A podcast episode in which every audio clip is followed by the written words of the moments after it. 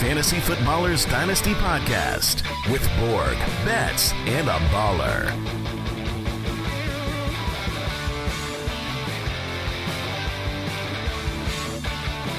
What's up? We're back. The Fantasy Footballers Dynasty Podcast, Wednesday, October 11th. I'm your host, Kyle Borgognoni, and I am joined by Jason Moore and Matthew Batts back in the saddle. Was that Matthew Did you say Matthew Batts? Yeah, that was definitely Matthew Batts. I think Kyle's got too much baseball on the brain right now. You know, it's playoff baseball. He's like, oh, Matthew, now batting, Matthew Batts. Matthew Batts. I thought my headphones like glitched or my internet glitched for a second. I was like, did he just? Okay, yep, he did just say that. All right, yeah. You know, so yeah, Matthew Batts here with you for some playoff baseball talk. I'm okay with that because my Braves are playing your Phillies this week, and Jason's Diamondbacks are also doing quite well. It's kind of fun. Don't you dare. Don't you dare Your put that on me. Diamondbacks. Die hard. I am, I, Die-hard uh, I don't do baseball. It's kind of But fun yeah- though. It's kind of fun. Yeah, I, I, I, I like for the place where I live that the Diamondbacks were playing well, but I don't, I don't care. Let's talk football. we do have a lot to talk about when it comes to football. And I was out this past week. So on Dynasty Podcast, you got to tell me, Betz, did Andy and Mike hold it down? That was the first time we've had that triumvirate together. Yeah, it was a first for the three of us. You know, uh, Andy was not the best in the host role. He's a little inexperienced in that, as you guys know. So that was a little struggle for everyone to listen through. But yeah, man, it was fun. We talked some dynasty trade targets for contenders. If you needed a, a guy to go and go out and get, uh, we talked Dave Montgomery. He had a good week. We talked Adam Thielen. He had a good week. Then we also talked about some guys that you could get for a rebuild. So it was fun. Well, I was on the beach, but I was making some trades with Al Borland. We traded away DeAndre Swift. We traded away Aaron Jones, going full tank I job. heard. So Did he tell you he texted me about Aaron Jones? he did tell me that he needed a backup. Jason made a little play at DeAndre Swift, but I feel like he knew it wasn't really going to happen. Yeah, I mean, I uh, I was trying to you know acquire on the cheap and um, grow my team, but it worked out for both of us because I was able to make a different move that I think is better for my team. Yeah, we we've got five firsters next year. So 2024, what a year that will be. Um, we are glad you're with us on this Dynasty podcast. On this show, we're going to be talking about Dynasty bounce back. Some players in Week Five that went nuclear, nuclear, nuclear. Nuclear, nuclear. Man, my sinus stinks right now. We're going to talk about some players that went off in Week Five and what that means moving forward, and then also discuss why it's so easy after a month into the season to fall into some traps with certain players and just say this is who they are, knowing that we have a bigger sample size. But to start the show out, gentlemen, I get to do one of my favorite things, my one of my favorite things possible in uh, hosting a podcast. I want to play a game.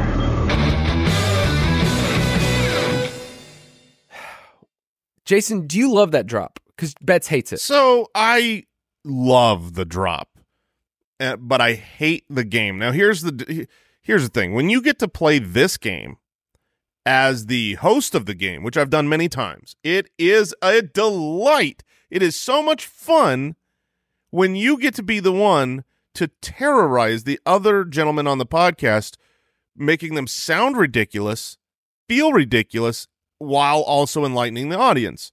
Now, I saw what this game was just now, just a minute ago. I know your game, and this is this is not going to go well for for really anyone.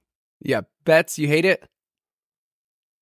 I mean, I, I don't mind it when I know it's coming, but Kyle has done this on the DFS pod with me before where, you know, especially on our off-season episodes, he won't even tell me Yeah. that it's happening. He'll just put the put the drop in and say, "Hey, surprise." And then I have no clue what we're going to talk about. I look like an idiot. So, yes, that is Kyle's goal every episode is to make us look silly, which I think is going to happen I feel like I used to do this more with Jason, where I'd feed him.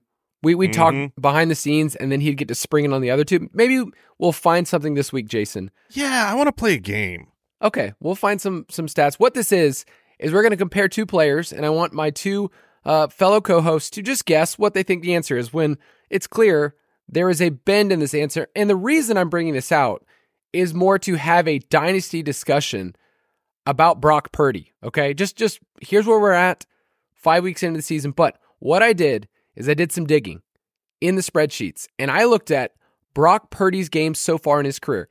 he's had 13 full games. That's how I'm going to clarify this because he had the game in the uh, NFC Championship where he threw four passes, was gone, and it was Josh Johnson. So I'm going to throw that game out. Is that okay?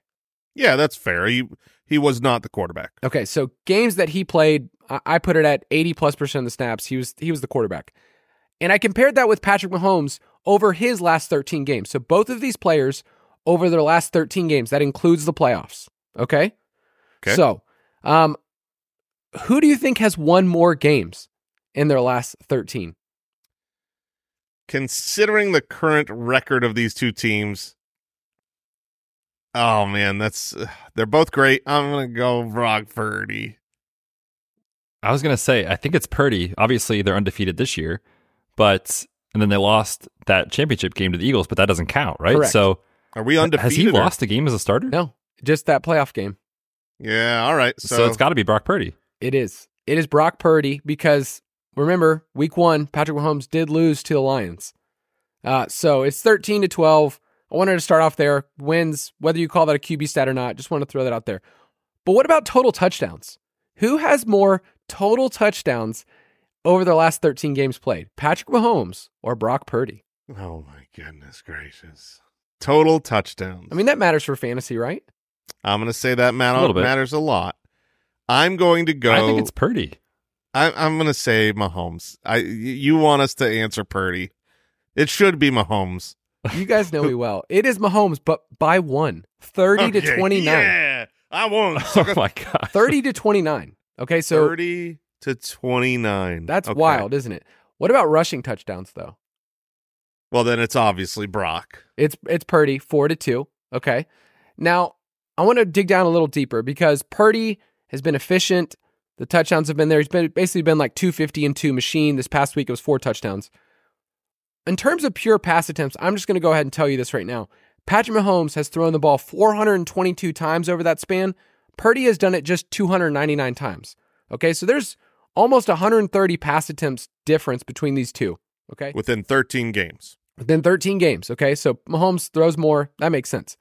Who has completed more 20 plus air yard completions? It's got to be Brock, I or you wouldn't be asking the question.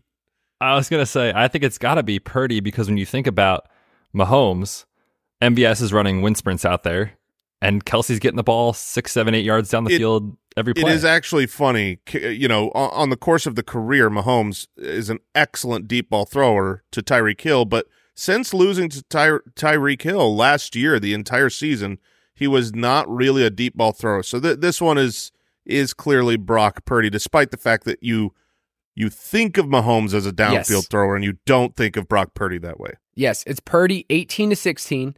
And it kind of also reinforces the idea where Purdy is kind of seen as like, oh, he's just a game manager. You know, anybody can work in Kyle Shanahan's system. Like, no, he's hitting deep throws as well. And the last one, which is my favorite stat when I grade quarterbacks coming into the NFL, it's what I loved about CJ Stroud is can they hit the intermediate throws? The 11 to 19 yard throws, those are the ones that matter the most over since, you know, what was that? Like December, so 13 games. Who has more completions in the intermediate area of the field? Brock Purdy or Patrick Mahomes? I I with the passing attempts, I think it's going to be close, but I'm gonna I'm gonna go Mahomes. I think that would just be pretty crazy if if in that range of the field, Brock is still better than Mahomes with that total amount of passing volume difference. I think that's a good take. I think it's still Purdy because when I think about Mahomes, I picture the little, you know, uh, like touch forward when they run the sweep or whatever. When that counts as a pass attempt, you got screens left and right. I think it's Purdy. It is Purdy, 56 to 43. It's actually a pretty big guess. That is 56 crazy. to 43? Yes. This is where he slays. This is like his area. And the reason why I bring this up is because Brock Purdy is at a point now where we can't just say, is he a system quarterback? He's a fantasy quarterback. Like he's the QB5 right now in four point leagues. So my discussion is where does he belong in terms of dynasty? Because we talked about this offseason, you know, we did our Superflex ranking shows. There's a big six or seven with Fields and Lawrence kind of at the end of that tier is what we said.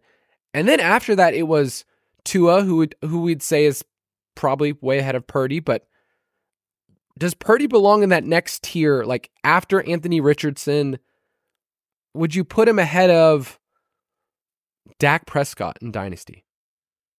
Uh, I don't. I don't. I don't think so. Uh, it's it's a worthy it's a worthy conversation. Um, I think that Brock Purdy is legitimate.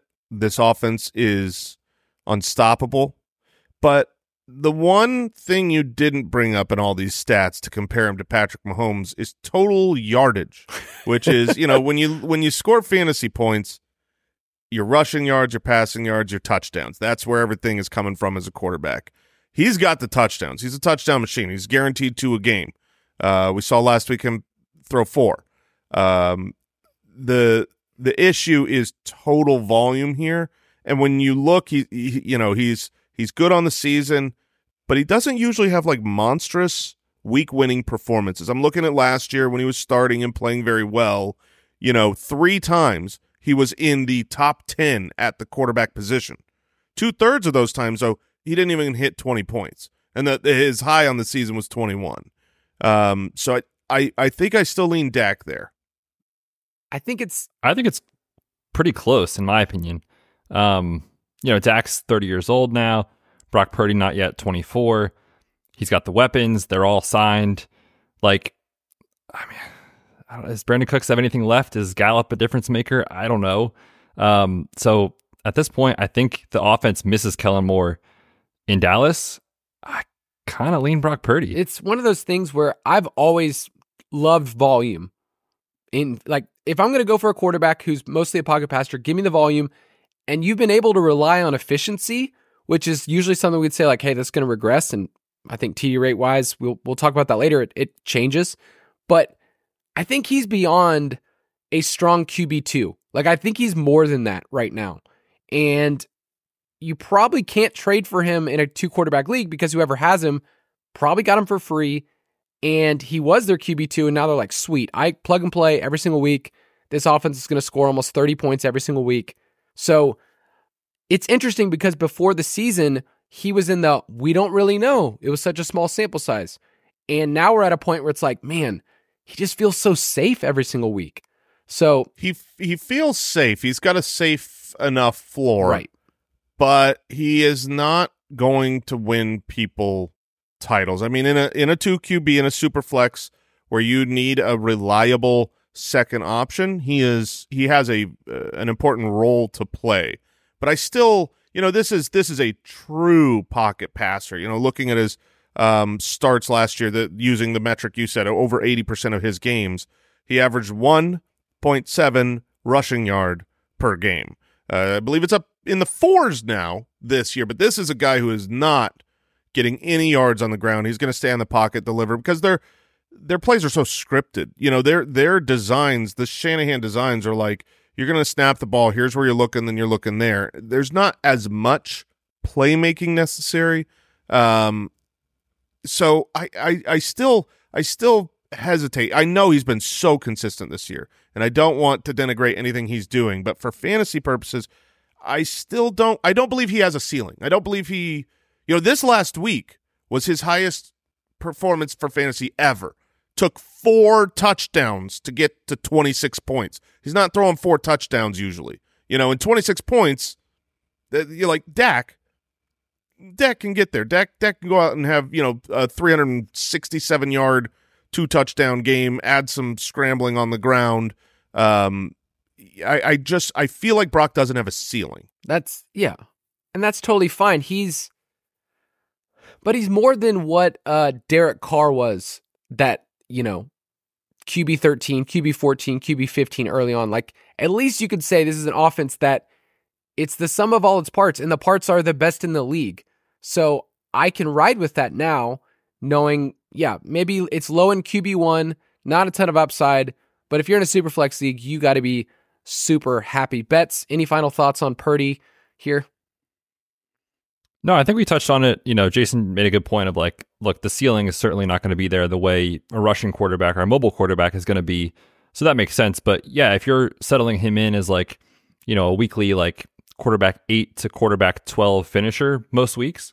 Like that is so valuable in a super flex league, especially. So, um, yeah, he's rock solid. And the best part is you probably got him for free off waivers or like a fifth round rookie pick or something like that. And now you're just riding it. So, uh, it's fun. I will say too on Dak though, the rushing for him has really fallen off, uh, year over year over year since that ankle injury.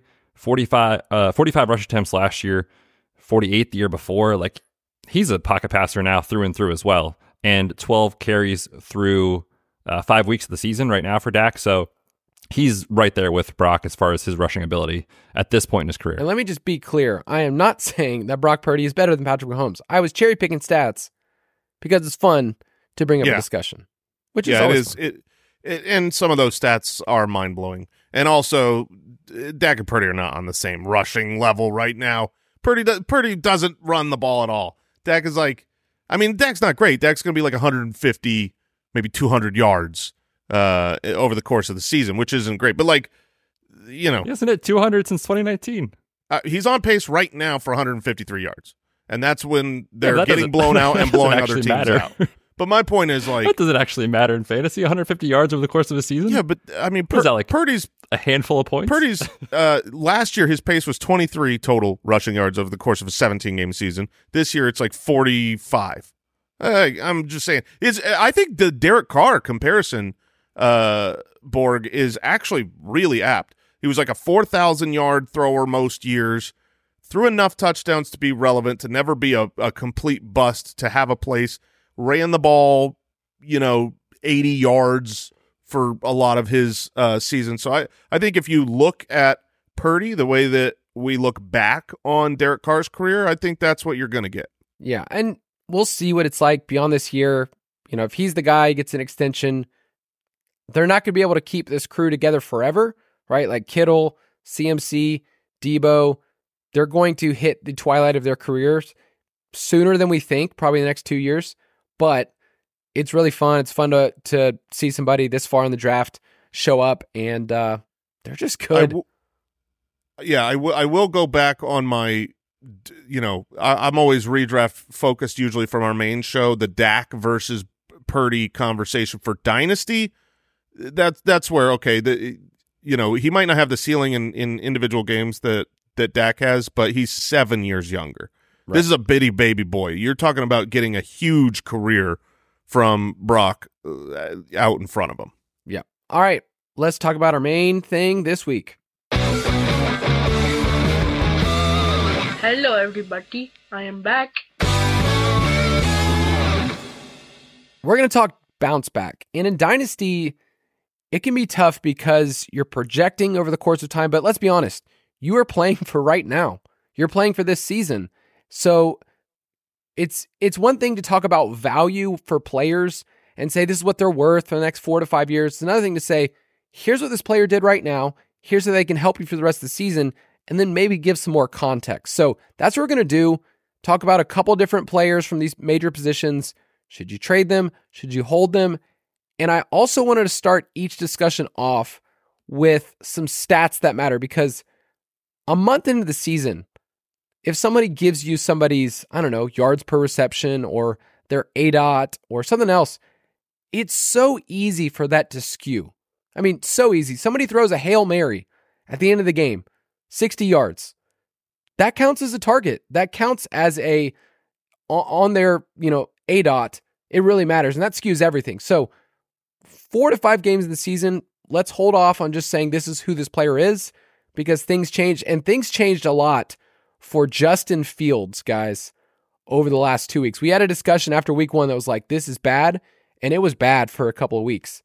But I wanted to talk about his performance over the last couple of weeks and I really wanted to highlight him as a thrower because him as a runner has never been something we've questioned. We've kind of questioned are they going to use more design runs? That's the big conversation last year when they started giving him more than five design runs per game. The team was awesome. They averaged over 21 points per game, and he was the QB2. Like, he was awesome. This year, did they just decide, let's fart around again? Let's just have the exact same script as last year? Because that's what they did, right? The first Seems couple that weeks. way. I, Yep, they were farting around out there. That's for they sure. got and then last year's script. they traded Chase Claypool. apparently they just said, you know what? Justin Fields is better. without Chase on the team. But he started getting more design runs in week three, week four, and then this past week he had five design runs and he went bananas on Thursday night football, but not as a runner. I mean, 57 yards is awesome, but not Justin Fields like 80, 90, 100 yards awesome. It was him as a thrower. It was four touchdowns, 282 yards.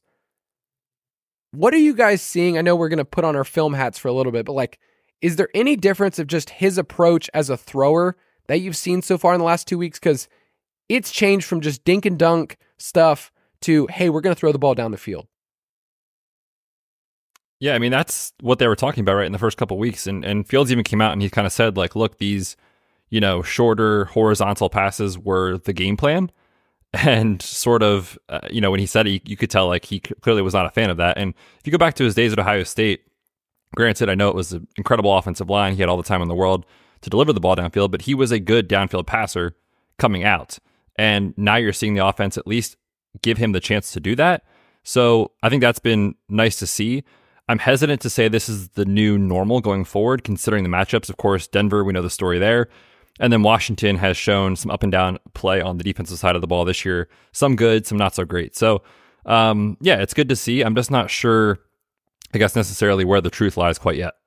Yeah, he, he has been absolutely awesome. Uh, the correlation between um, 2023 games without Chase Claypool and 2023 games with Chase Claypool really been impressive. Um, there was a tweet that uh, Nick Whalen put out, and I thought this was uh, really nice just to realize how good these games have been.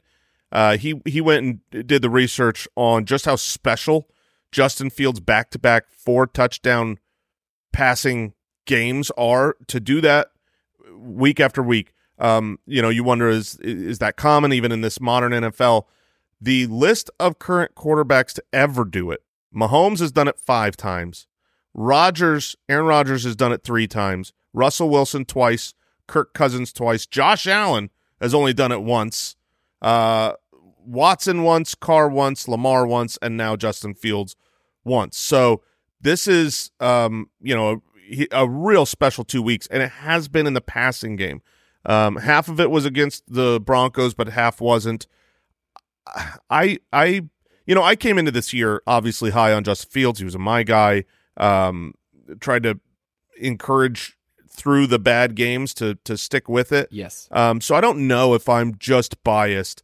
I believe he has the talent and capability to upgrade as a passer. That you know, if I didn't think he could have been a good passer, he wouldn't have been a my guy coming into this season. Having seen it now in back to back games where he looks good, where he's freaking targeting DJ Moore like not a dummy. Uh, you know, you finally get your wide receiver one. You don't see a lot of games where, you know, Jalen Hurts is like, I'm not going to look AJ Brown's way. You know, it's like the, you've you've got an alpha. Uh, take advantage of it. I this isn't the new norm. You know, this is a, a special outlier couple of weeks, but I do think that for fantasy purposes, he's going to be great going forward. Yeah, and just to give some numbers to it, last year, 46.7% of his fantasy points came via the ground, which was insane. Like when you get up to 40%, that's wild. Up to 50% is like historic numbers. This year, it's just 22%, which is actually a good thing. Like to be able to say that this player can also get it done through the air. Because if you didn't have the rushing numbers, you'd go, who is this player? Do I even want him, like starting him at all? So I think you're going to see some of those numbers increase. And yeah, four touchdowns is, is an outlier, but two, you know, one through the air, one on the ground, like whatever it is, like you're going to be able to get more consistent approaches. And one of the things that I've been most impressed with is he's still being pressured all the time. 48% of his dropbacks is number one in the NFL. That's actually really scary. But they're using more play action this year, and he's completing 73% of his passes on play action compared to just 60% last year. If you can do stuff like that, that opens up bombs to DJ Moore, and we know he's good after the catch. So the deep ball, all that's like, those are the things that we want. We knew that he was good at, Betz mentioned, and you're seeing just a wide array of plays as opposed to let's throw a screen and let's not run the ball with this guy. So you're getting more design runs, you're getting deep throws. That's the fantasy goal. My- now, real quick before we move on from him, since this is a dynasty show, I, I think Justin Fields is, is going to be awesome for fantasy this year. I think he can win people championships. I also think that at the same time that that's happening, the Bears are going to keep losing games. And even if they don't, the Carolina Panthers are going to keep losing games. Yes. And should they get the number one overall pick, which right now they have very much the highest odds of achieving since they've got two horses uh, in that race, I I cannot see the Bears not taking Caleb Williams. Like that to me is what will happen. And should that happen and Justin Fields leads them to a poor season, I don't know that he gets a starting job elsewhere. So for dynasty purposes, do you take these two back-to-back monstrous performances and try to parlay that into trading at the perfect high moment? Maybe you try to go get a Tua who has, you know, a longer guaranteed career ahead of him, even if his fantasy peaks aren't quite as high or or trade him, you know, in a package deal for for something. Um, do you do that or do you try to just use Fields to win a championship in your dynasty league now? I mean, would you be trying to unload him? That's a such a good question because it's rare to have a player who is playing well that you're also afraid that he won't be the starting quarterback. You know, like yeah, this is a unique situation. Yeah, so I think we can say that Justin Fields will be a starting quarterback in the NFL. Like some other team will be like, "Yes, please. I want this player." And that's how I lean. Like, okay, let's say they do get the number 1 pick and they trade him away. They're going to trade him to a team that wants him to be their quarterback. So the situation wherever he would end up going, I think would be just fine. Like I, I like it doesn't it can't be a situation where it's like this team is going to be 20 times worse. It's a, yeah. So I, I I I hear your logic. It's the same stuff that I've used with like Kyler Murray. Kyler Murray when people are scared about the Cardinals' future, it doesn't matter. It doesn't matter if the Cardinals got Right. the number 1 pick cuz they would trade him to a starter. I'm just not as 100% convinced that he would be a starter next year in the NFL. I think there is a world that exists where nobody trades for Justin Fields or he becomes a backup somewhere. Um, We also we also have to remember too, like NFL teams and GMs, coaches think about these quarterbacks way differently than we do, right? Like it could be so fun for us to be like, oh, like these design runs are crazy and the scheme is different, so it's better. But like if he just fails a passer moving forward, or next year if he does land on a new team, it, they're not afraid to move on. Like we see that year after year after year, right? So I I mean, it's such a tough call because the schedule opens up very well for him right now. So like if you are a contender and he's your guy, I get it. I mean, Vikings, Raiders, Chargers his next three matchups. You get the Panthers in there, the Lions twice, the Vikings again. Like you can throw on all these teams, right? So it's a good matchup. Um okay, so yeah, just I'm real just- quick, I'm you two, Jason. I'm you two I'm not sold. answer this question. Would you rather have Dynasty League? You just get to choose. You can choose to have Justin Fields on your roster or Tua on your roster. Who are you picking? I'm going to say I think I lean I Tua. lean Tua as well. Okay, that's that's three. Uh, It's see, because I went Tua as well. So No, I it was loved like it. You, add I got two it. plus one is three. Uh. it's good math, Jason. I think my last little point on Fields is if you're going to trade him now, like if you're not a contender and if you say, you know what, this is peak value, there's so many variables moving forward. He could stink again, like whatever, whatever you think it is, then it makes sense to move on because you're trying to get picks for the future, whatever it is. But if you're contending, you just got to ride this. I mean, you, it's rare to, to have a player that can hit 30, 40 points for your team, you know, just any given week. It doesn't really matter the matchup either. Like he could actually do it. So um, we'll take a quick break and talk about one more quarterback.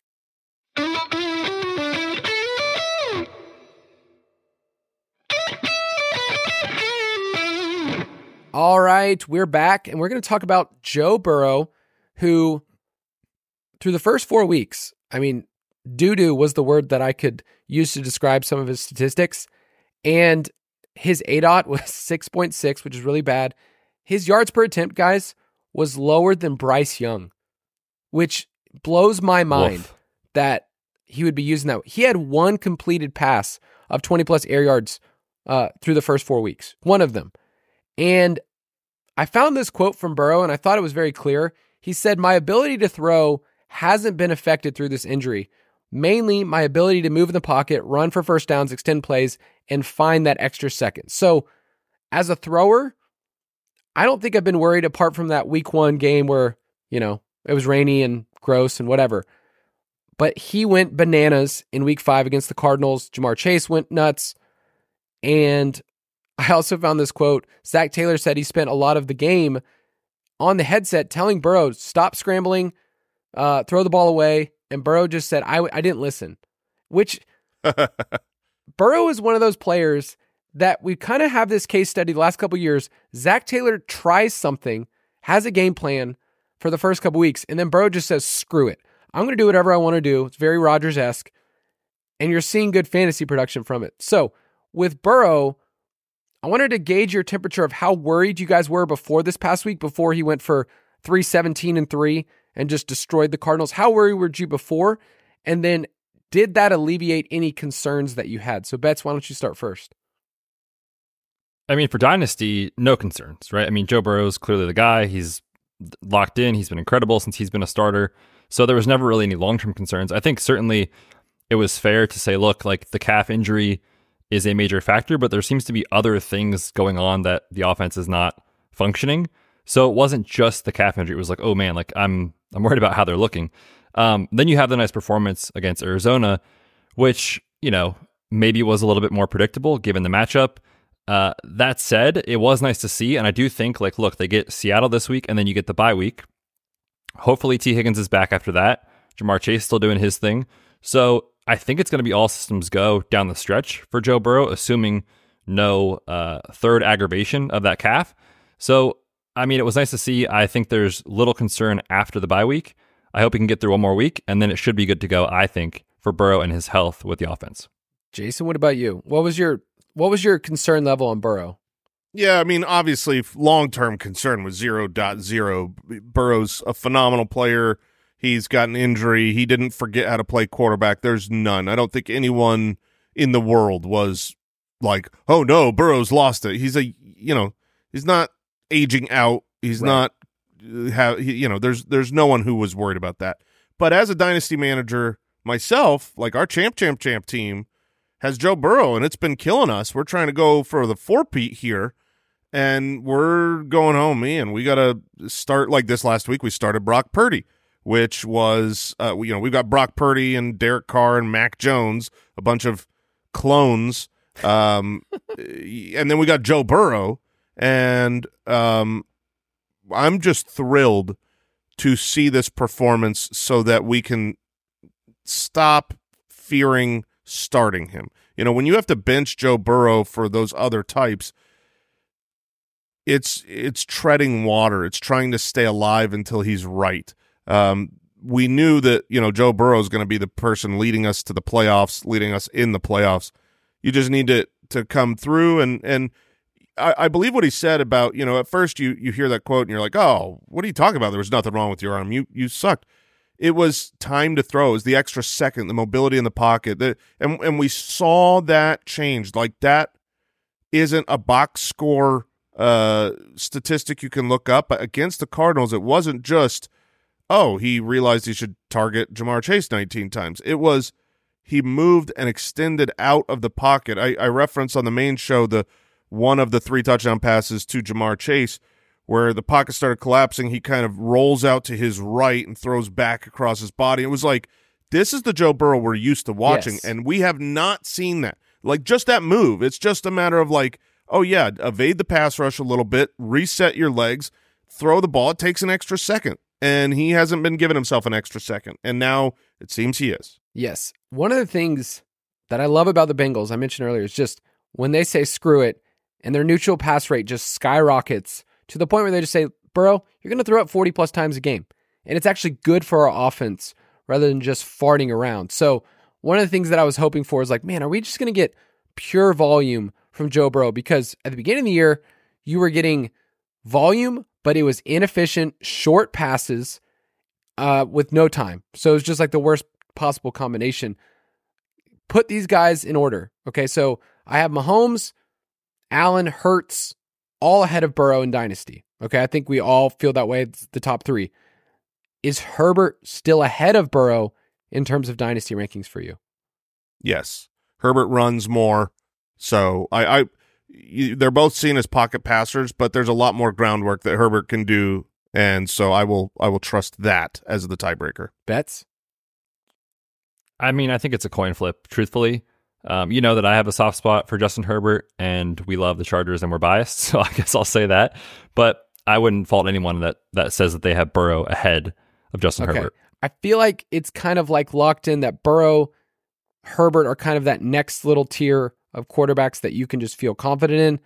Would you rather have Lamar or Joe Burrow in Dynasty? That one's tough. Yeah, that one is very tough. It, it's it's ironic because the tiebreaker goes to the mobile quarterback when I'm talking about the two pretty much pocket passers. But when you're talking about the flip to a truly mobile quarterback, a, a quarterback that you know, like when you're up near forty percent of your fantasy points come from running, you don't have as long a shelf life. Like we've seen that with a lot of the guys. When we were getting towards the quote unquote end of Cam Newton's career, um, I think we were a couple year, years early on calling that, but it, but it was still young, right? Like you you've got Aaron Rodgers playing at forty thousand years old. You had Tom Brady going late into his career. The pocket passers will have more longevity. You know, Cam Newton, how old was he when it? You know, he, was still relatively young for the quarterback position when he fell off the face of the map. I'll I'll look up his his age and when that decline happened, but I think when I'm in a dynasty, I love both those players. I'm going to go Joe Burrow just for the longevity.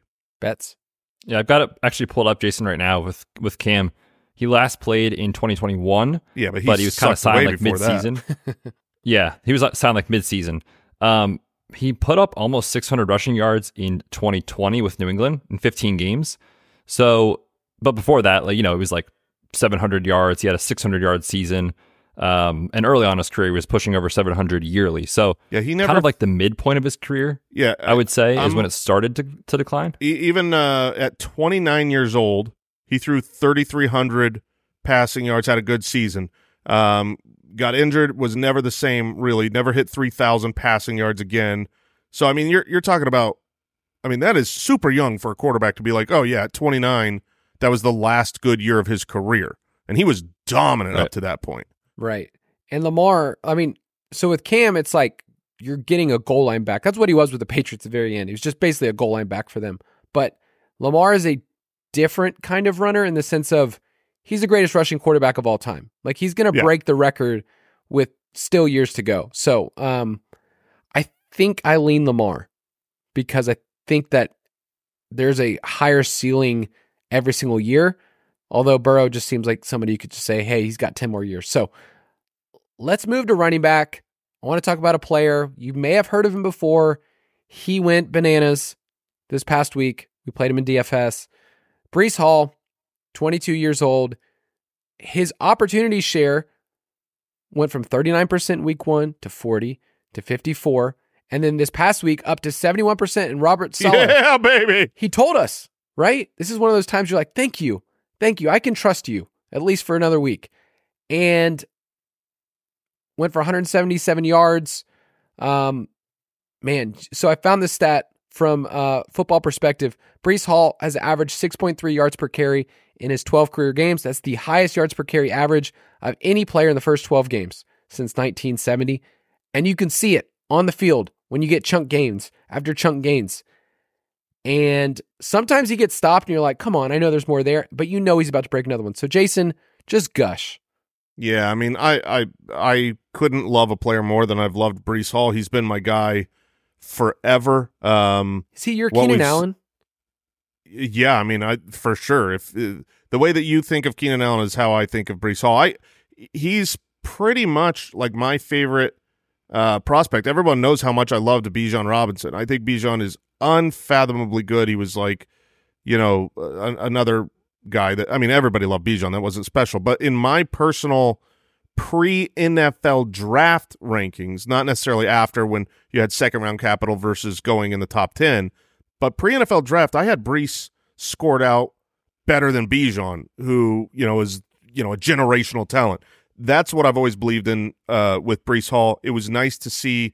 So there was there was some um, I guess it was reported, um, but it was kind of on the the down low. It wasn't like a widely known thing, but some reporters were talking about with the Dalvin Cook signing that the reason it took a long time was because they made it clear to Dalvin whose backfield this is, and they wanted to make sure he was okay with it. Now they paid him like a starter, and so then it was like, oh wow, is he coming into you know he's Dalvin Cook and he's getting paid a lot of money.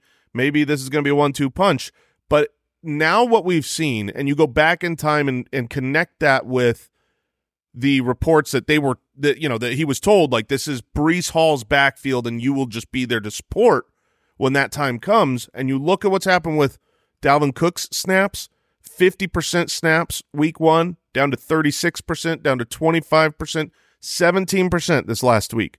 He is an afterthought, and, and he looks terrible too. Um, but it's one of those situations where now we go, okay, this is Breece Hall's team. This is his backfield. He's going to get the volume that he needs. He looks healthy. It's full steam ahead. Now, obviously, you for this year you lost Alijah Vera-Tucker and you lost Aaron Rodgers. It's not going to always be the Denver Broncos you're playing. It's not going to be as good as it was this last week. But I am in love with him as a talent, and it is his starting now for the rest of his uninjured career. This is his team, and he will be great for fantasy. Whatever buy low window existed uh, two, three weeks ago is gone. It's gone in Dynasty. There's no chance you could have sold somebody a narrative that said, oh, Rodgers, is, this offense is going to tank. You had a couple of weeks where he was getting no opportunities and was bad and he was angry. There's no opportunity to buy him. Yeah, I, tr- I tried to I tried to get him with a Puka trade uh, a couple of weeks ago when it was looking real bad for Breece and throwing out a get Puka. done. Yeah, Betz.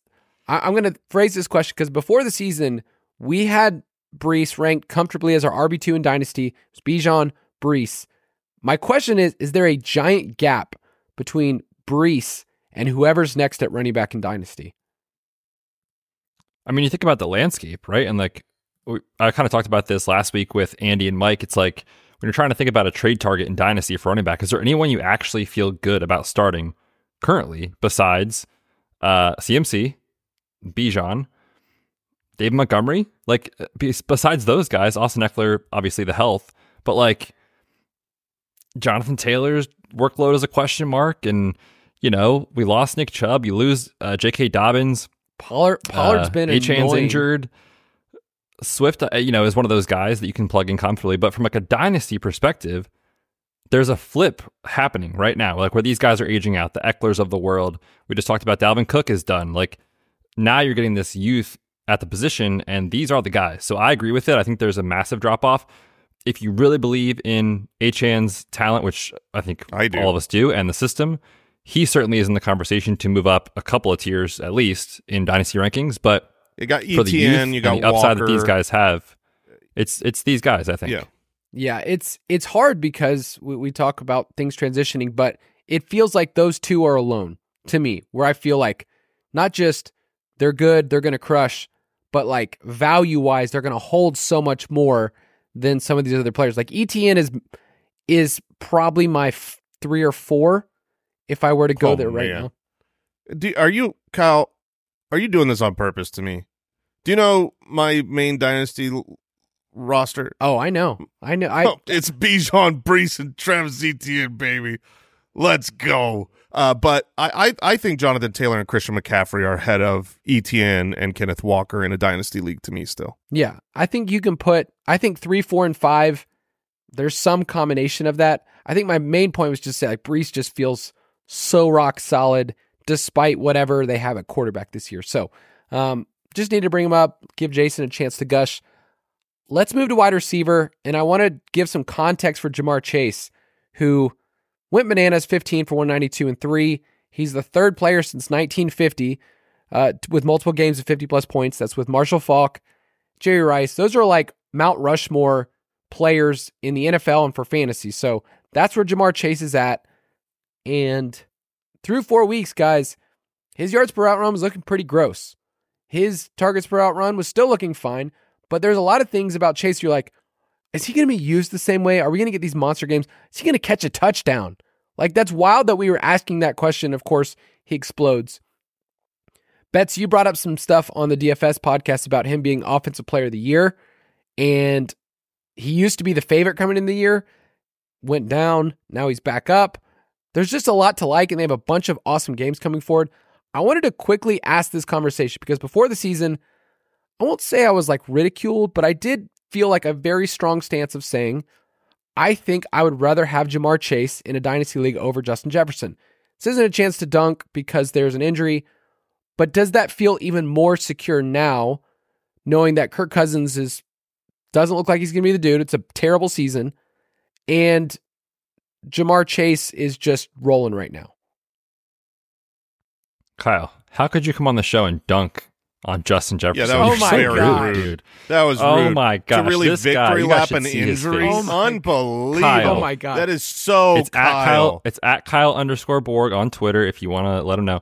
Uh, but it's this is so funny, right? Because like you like guys are the worst. it's a reminder of how quickly you said it. Things can change in the NFL literally in a week, right? It's like, oh, Justin Jefferson's seeing so much volume. The Vikings are throwing so much. Now, like, is he held out through their week 13 bye with the hamstring injury? Maybe. Remember, he's looking for a new contract. So he's not necessarily incentivized to come back earlier than he's 100%. He's clearly the long term answer there. But Ja'Marr Chase and the Bengals were broken a week ago, two weeks ago. Right. Everyone was worried. Now, now it's like, oh, things are great. So just a reminder, like things change very quickly in the NFL. But we talked about it. I think it was with the, that show was with Mike, and we had just said like, if you're gonna uh, look for one way or the other, which there isn't a wrong choice with those two because they're incredible. He's just tied to Joe Burrow, whereas like uh, Justin Jefferson, no clue what the situation is next year. He is good enough that he'll overcome any quarterback most likely, but as a coin flip or, or tiebreaker, I think it makes sense. Jason, what's your take on because because Chase is at the point now with Tee Higgins out where he's just getting peppered with not just volume, insane volume. This kind of the stuff like I, I was trying to compare their situation. Like, are they just going to go full Matthew Stafford Lions? And he just says, you know what, I'm going to throw the ball to Calvin Johnson as many times as possible. That's kind of like what we could be getting right now. So, what's your take on just Chase's outlook versus Jefferson? I know we're just we're flipping a coin. We're not saying anything negative, but what's your take on between those two? Because they're, I mean, they're the two names. Yeah, I I don't think Justin Jefferson is bad just because he got injured No. like Kyle does. Um, Of course. Kyle Kyle's You would never say super. that. No, I wouldn't say that. Um, yeah, I mean, uh, Betz laid it out. When you're tied to Joe Burrow, it's it's great. I would certainly put Chase uh, above Jefferson in a dynasty league because of that. You've also got now that the contract situation, we, we you know once the league started and it was like, oh, Higgins is not going to get. There was rumors, oh, they're going to sign him. They're not going to sign him, and I don't think they have the money now after the contract to Bur- Burrow. So you're talking about going into not only how you know another game or two without Higgins, but then next season you're going subtract Higgins, keep a healthy Burrow. Ja'Marr Chase going to be at like prime wide receiver dominant age. Um, yeah, I, I, I mean you're not going wrong with either guys, but Ja'Marr Chase is the wide receiver one in dynasty. Yeah, I and Betz, you're kind of throwing in some thoughts, but like the Vikings are one and four, right? And they're lucky to be one and four. They barely beat the Panthers, so it's like they're one of those teams that we didn't think would be, you know, circling the drain, but they're at least in contention for a Caleb Williams, which is super fun, or Drake Maye. Drake Maye, I've I've watched some college football. I'm enjoying some Drake Maye film already. I can say that. So let's take a quick break, and we'll be back.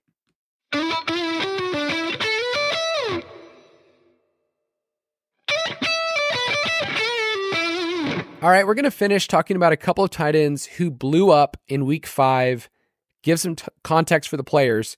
And I just want to say this with tight ends, it's gross half the time. But the underlying metrics we care about is is this person running routes? Like, are they participating on the field?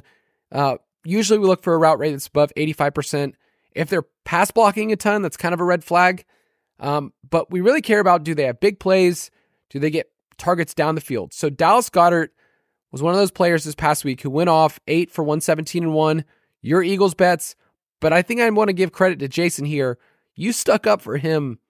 I, I, I listened on the road. You stuck up for that man like two or three times on the show this past week because everything was there. He was getting the slot snaps, second most in the league, second most routes among tight ends. It just wasn't happening yet. And then all of a sudden he blows up this past week against the Rams, and it was very early on. Like, oh, this is a blow up game. So very early. It was absurd. He was the whole drive.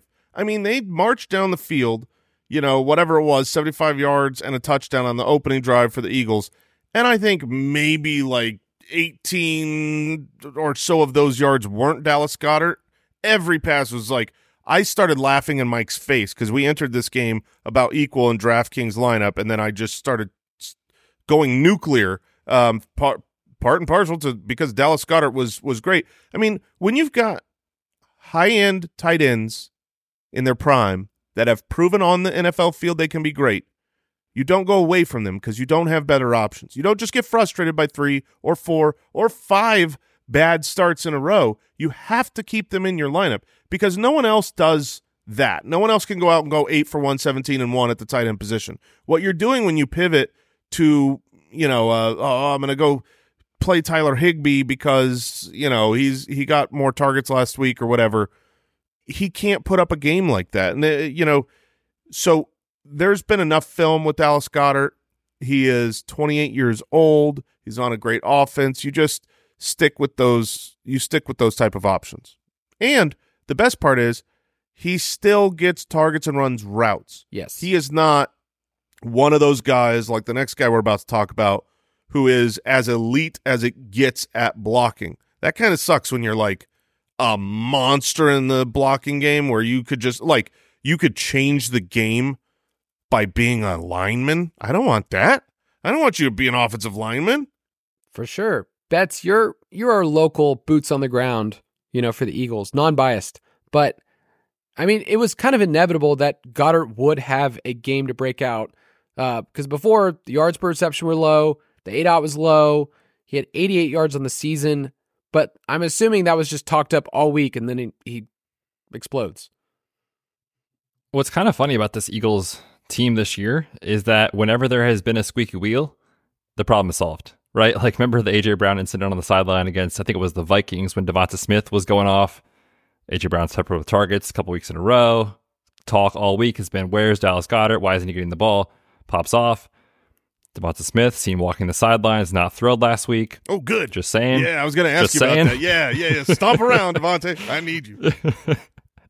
But um, in all seriousness, like I think we're gonna have a ton of games where, I mean, it's gonna ping pong. It's kind of like George Kittle, right? Like sometimes it's Deebo, sometimes it's Aiyuk, but then there he is, Kittle. This same thing with with Dallas Goedert. But the Eagles have some games like they are going to be pushed a lot in the fourth quarter. They've got the Dolphins coming up. Uh, they've got the Cowboys twice, the Chiefs, the Bills, the Niners. Like they're going to have to throw. And so I think in general, like I'm I'm very bullish on all three guys, especially uh, their big three with Goedert, Smith, and AJ Brown. Obviously, Speaking of Kittle, he had three touchdowns this past week. It was a nice birthday present. I don't know if you saw the the clip, but like afterwards, his whole family was there, like one by one, giving him hugs because for his birthday. It was pretty sweet for him to get that. But the scary part about Kittle, and I am a dynasty manager of George Kittle, is that there's no way I will ever bench him, and yet I feel like fifty to sixty percent of the time I'm mostly angry. I am I, I 100% trading George Kittle. Like if I if I had George Kittle on a redraft league in a dynasty league, he has a monster performance like that. Like I've just been waiting for a monster performance to tell people trade George Kittle. He is super talented. He is if he were to go to the uh, to the Chiefs, he would be drafted at the 105. He is phenomenal. But this offense is a different beast. They use him in the running game. Most games aren't going to be his. And when they aren't his games, he has a lower floor than most of these guys. Like Dallas Goedert, when he was sucking, he's still getting four or five receptions, just not down the field. And, you know, it, it wasn't usually as bad as George Kittle's bad games are crushing for your fantasy lineup. But you're right. You can't bench him. You have to wait and get this type of a performance. But what you can do is once you get that type of performance, capitalize, try to get a haul for him because teams are thirsty for tight ends. Go look at your league and be For like, sure. who who is crying at tight end? And they will be very excited to get a brand new shiny three touchdown George Kittle. Yeah, They'll pay up. contenders can easily look at their roster and say, "Hey, I've been rolling with I don't know Tyler Higbee or somebody else, Hunter Henry," and they're just like, "Hey, it's fine, but I want somebody that can like really be a difference maker." And let's be honest, George Kittle looks cool on a roster because he can go for 25, 30 points. But so what could I actually get? Let's, you know, help me out here. This is a rebuild team. This team's acquired some picks. It's got some great young players. I mean, I'm just killing it in the young players department. And I have the picks. So I won't accept anything less than a first round pick, though. And No. yet people kind of don't want to give that right now for George Kittle. Yeah, I mean, you you can do a couple different things. One, if George Kittle is your primary tight end, you might need to be receiving a tight end on the way back.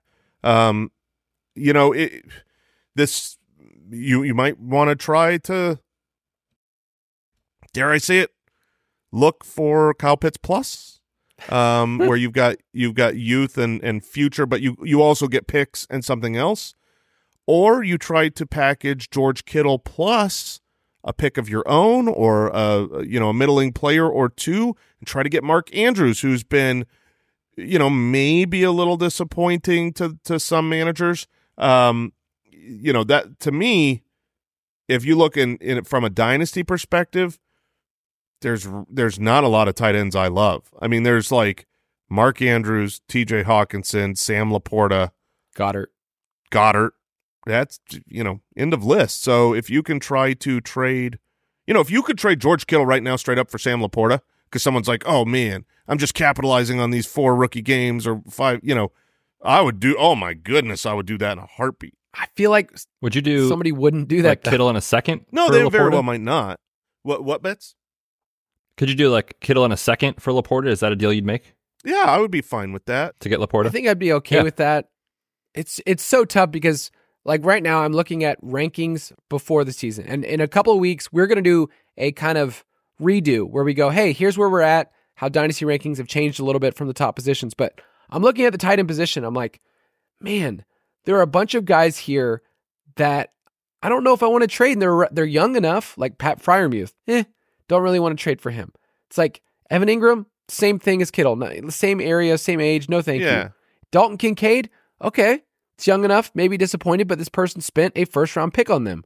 So it's like wherever I'm going, I'm probably gonna have to take tight end out of the equation and figure that out later and just say this person needs tight end. I'm gonna shoot for it and uh, try to get them to upgrade the position. But it's it's hard. Like trading for a tight end that's over 30 is not a great thing, especially if people know that Kittle is the most volatile tight end. Like, it, would you say he's the most?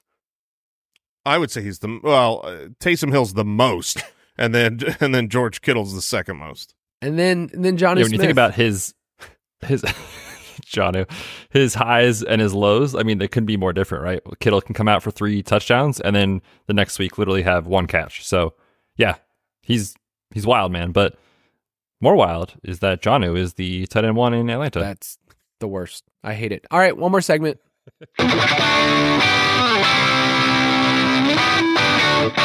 Take it or leave it.